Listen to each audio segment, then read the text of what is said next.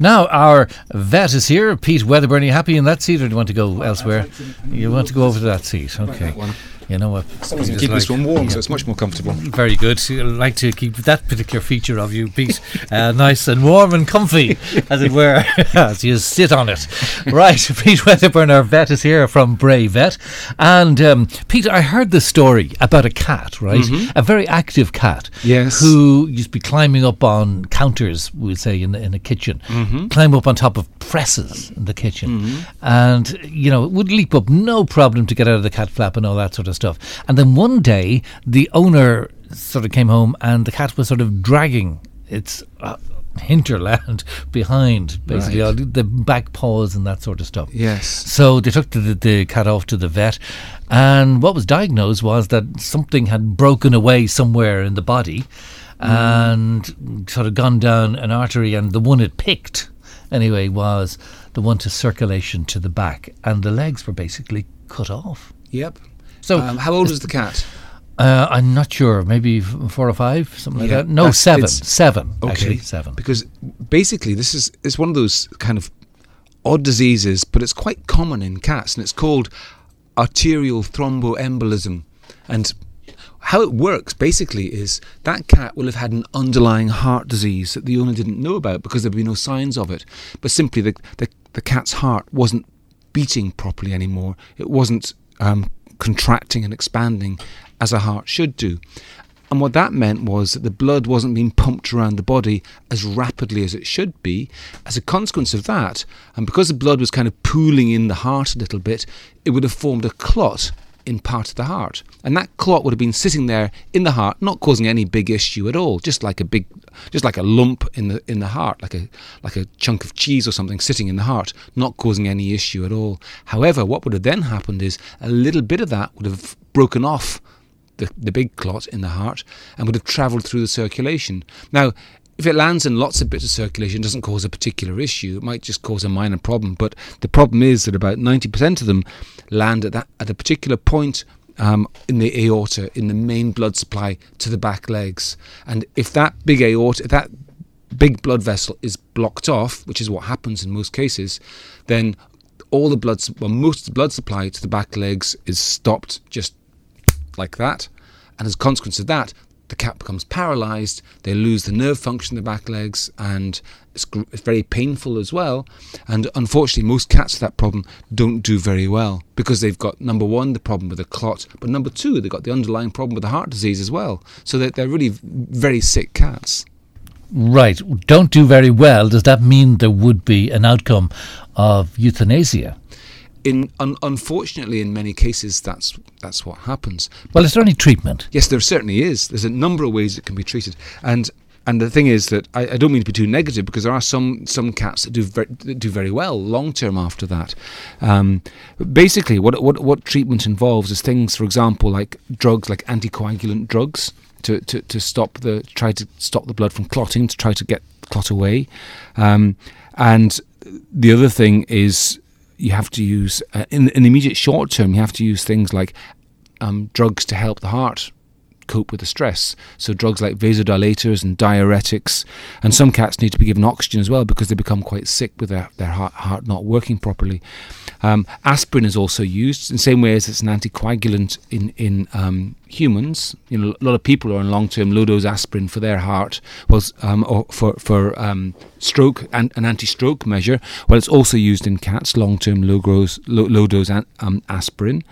Um, and there are there are other drugs as well, and you, you can get into into more exciting treatments too, um, with things like surgical removal of the clot. But really, that's something which is, as you can imagine, sort of cutting into a major blood vessel and removing a blood clot and trying to up Gosh, what's the prognosis in that? well, it's it's it's it's not great.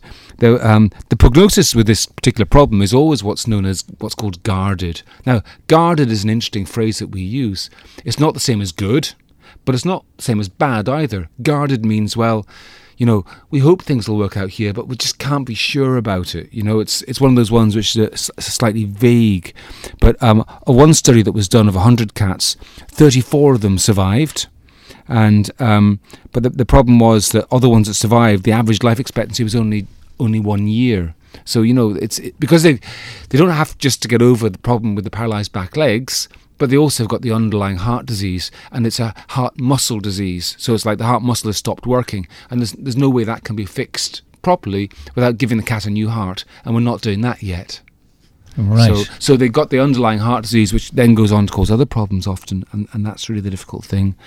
So, unfortunately, a, a typical thing would be that you know, in, in, in the sometimes people make a decision on the day itself to euthanize a cat.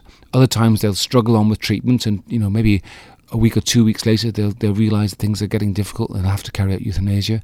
And in other cases, cats do surprisingly well, and, and people learn to cope with the disability. And the, the, the cats, you know, they, they often don't regain full use of their back legs, and um, it becomes a it's there any way you can dissolve this this blockage? But that's what you try to do with these anticoagulant drugs. You you try to But that affects all the rest of the blood, right? yeah, but but but Can you target body- something specifically? well, there's, there's as far as I know, there's no way that you can specifically, you know, um, inject. You'd have to inject it, really, wouldn't you? So it's very it's very hard to.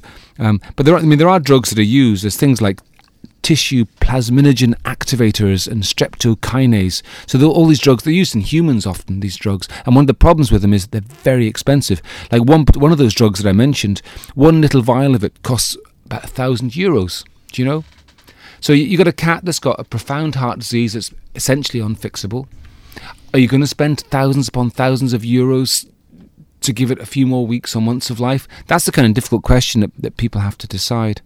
Um, and you know, on, on one study using the expensive drugs, well, about nearly fifty percent of the cats did reasonably well. So that's better than the the lower percentages that I said to you earlier on of of um, you, you know um, more like um, I think it's the unpredictable nature of it that's difficult, isn't it? You can talk about percentages, and you know, okay, so thirty-five percent survive just with general treatment, fifty percent dr- survive with the expensive this is, drugs. this is common it- enough in cats anyway, we is see, it? we see it quite a lot, unfortunately, and we hate to see it because owners often come in not thinking there's too much wrong, and um, as soon as we see these cases, we realise, you know, this is really complicated, and you know, there's a high chance things mightn't work out here. So it's a very difficult thing to to deal with. Mm. Okay, Peter's going to stay on uh, for another few minutes. Is that okay, Pete? Yeah, great. Um, just in case you've any questions to ask him. And uh, sorry to hear that about mm, the cat Then that, uh, you know, you're not painting a pleasant picture. And if you are, it's a really costly It- it- pleasant with yeah. no guarantee at the end of it. Yes, they may want to go to a specialist vet to get the best advice on this. Uh, you know, because it's, it's something which we vets in general practice we can do so much, but there are vets out there, you know, who specialise in cardiology and they can do even more than, than the average Okay, vet. So. all right. The Morning Show on East Coast FM with Declan Meehan. East Coast FM. Pete Wedderburn, our vet. Um, a question in for you, Pete, and it is a new puppy crying at night.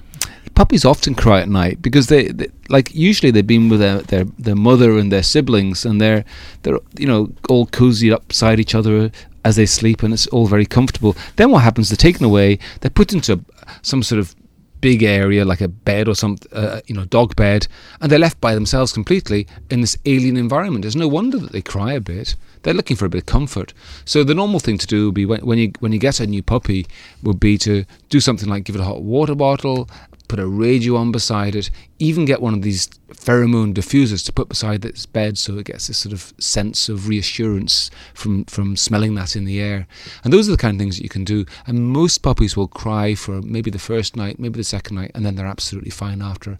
It's very you know dogs dogs grow up and don't do that so it's nothing to worry about at all Right. Okay. You're just trying to make it pleasant. If you get a puppy from another family or something like that, it's usually what after six weeks or something like that you get it. Well, um, normally you can get puppies as young as six weeks of age. That's a bit young, really. Normally Yeah. they'll be, be between eight and ten weeks of age. and do you take sort of um, smells or an old uh, T-shirt Yeah, or that- something? That, is it? that can be that's another thing as well. The pheromones are useful, but so is it.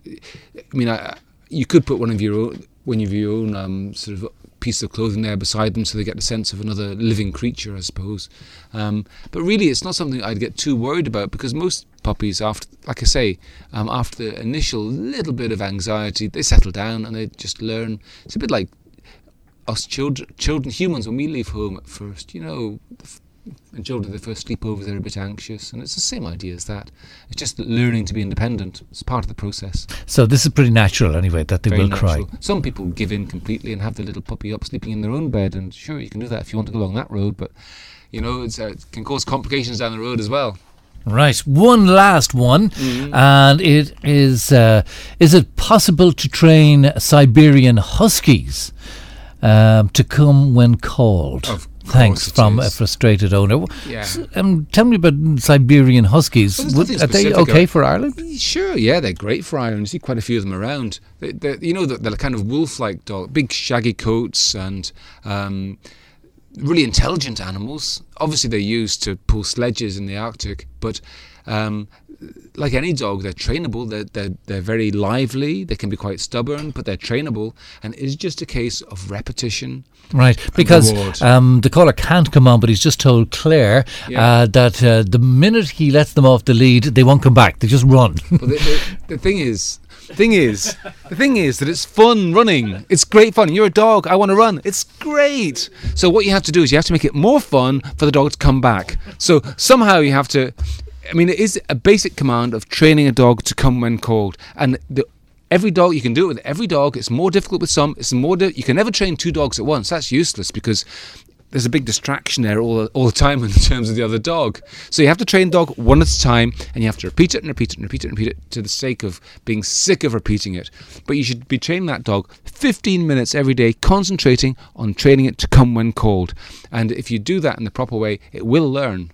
There's no magic trick, it's just patience and endurance. And um, good luck with that. All right, thanks, Pete. Two last things in housekeeping matters from Pete the Vet uh, here, petethevet.com.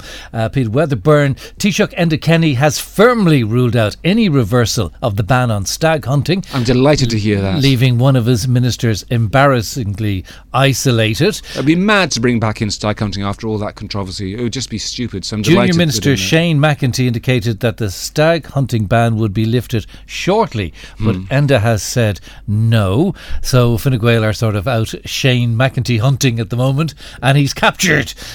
Good, so, man, uh, good man, Enda. I'm delighted. right, Congratulations. so, so they've done a good thing somewhere, as far as I'm concerned, I think that's great. Okay, and one other thing. The other thing that's, that's, that's exciting in my world is that the Welfare Greyhounds Bill was passed by Dáil yesterday.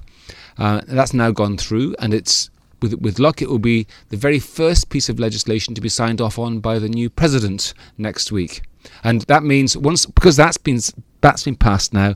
That means now in the next months or next weeks to months, the, the Minister of Environment will sign in both bills, both the Welfare of Greyhounds Bill, but also the Dog Breeding Establishments Bill, which is the anti-puppy farm legislation. So those, by the time the new year comes around, those should both be in place, and at last, local authorities will be able to do something about these puppy farms that we've been banging on about for so long. So this has been much awaited, and I'm delighted that it's finally happened. Right, and uh, Michael D might invite you to the park to see it inside. I don't think these are public things, but um, that would be nice, wouldn't it? All right. Thanks very much indeed. That's uh, Pete Wedderburn, our vet from Bray Vet, Old Connaught in Bray.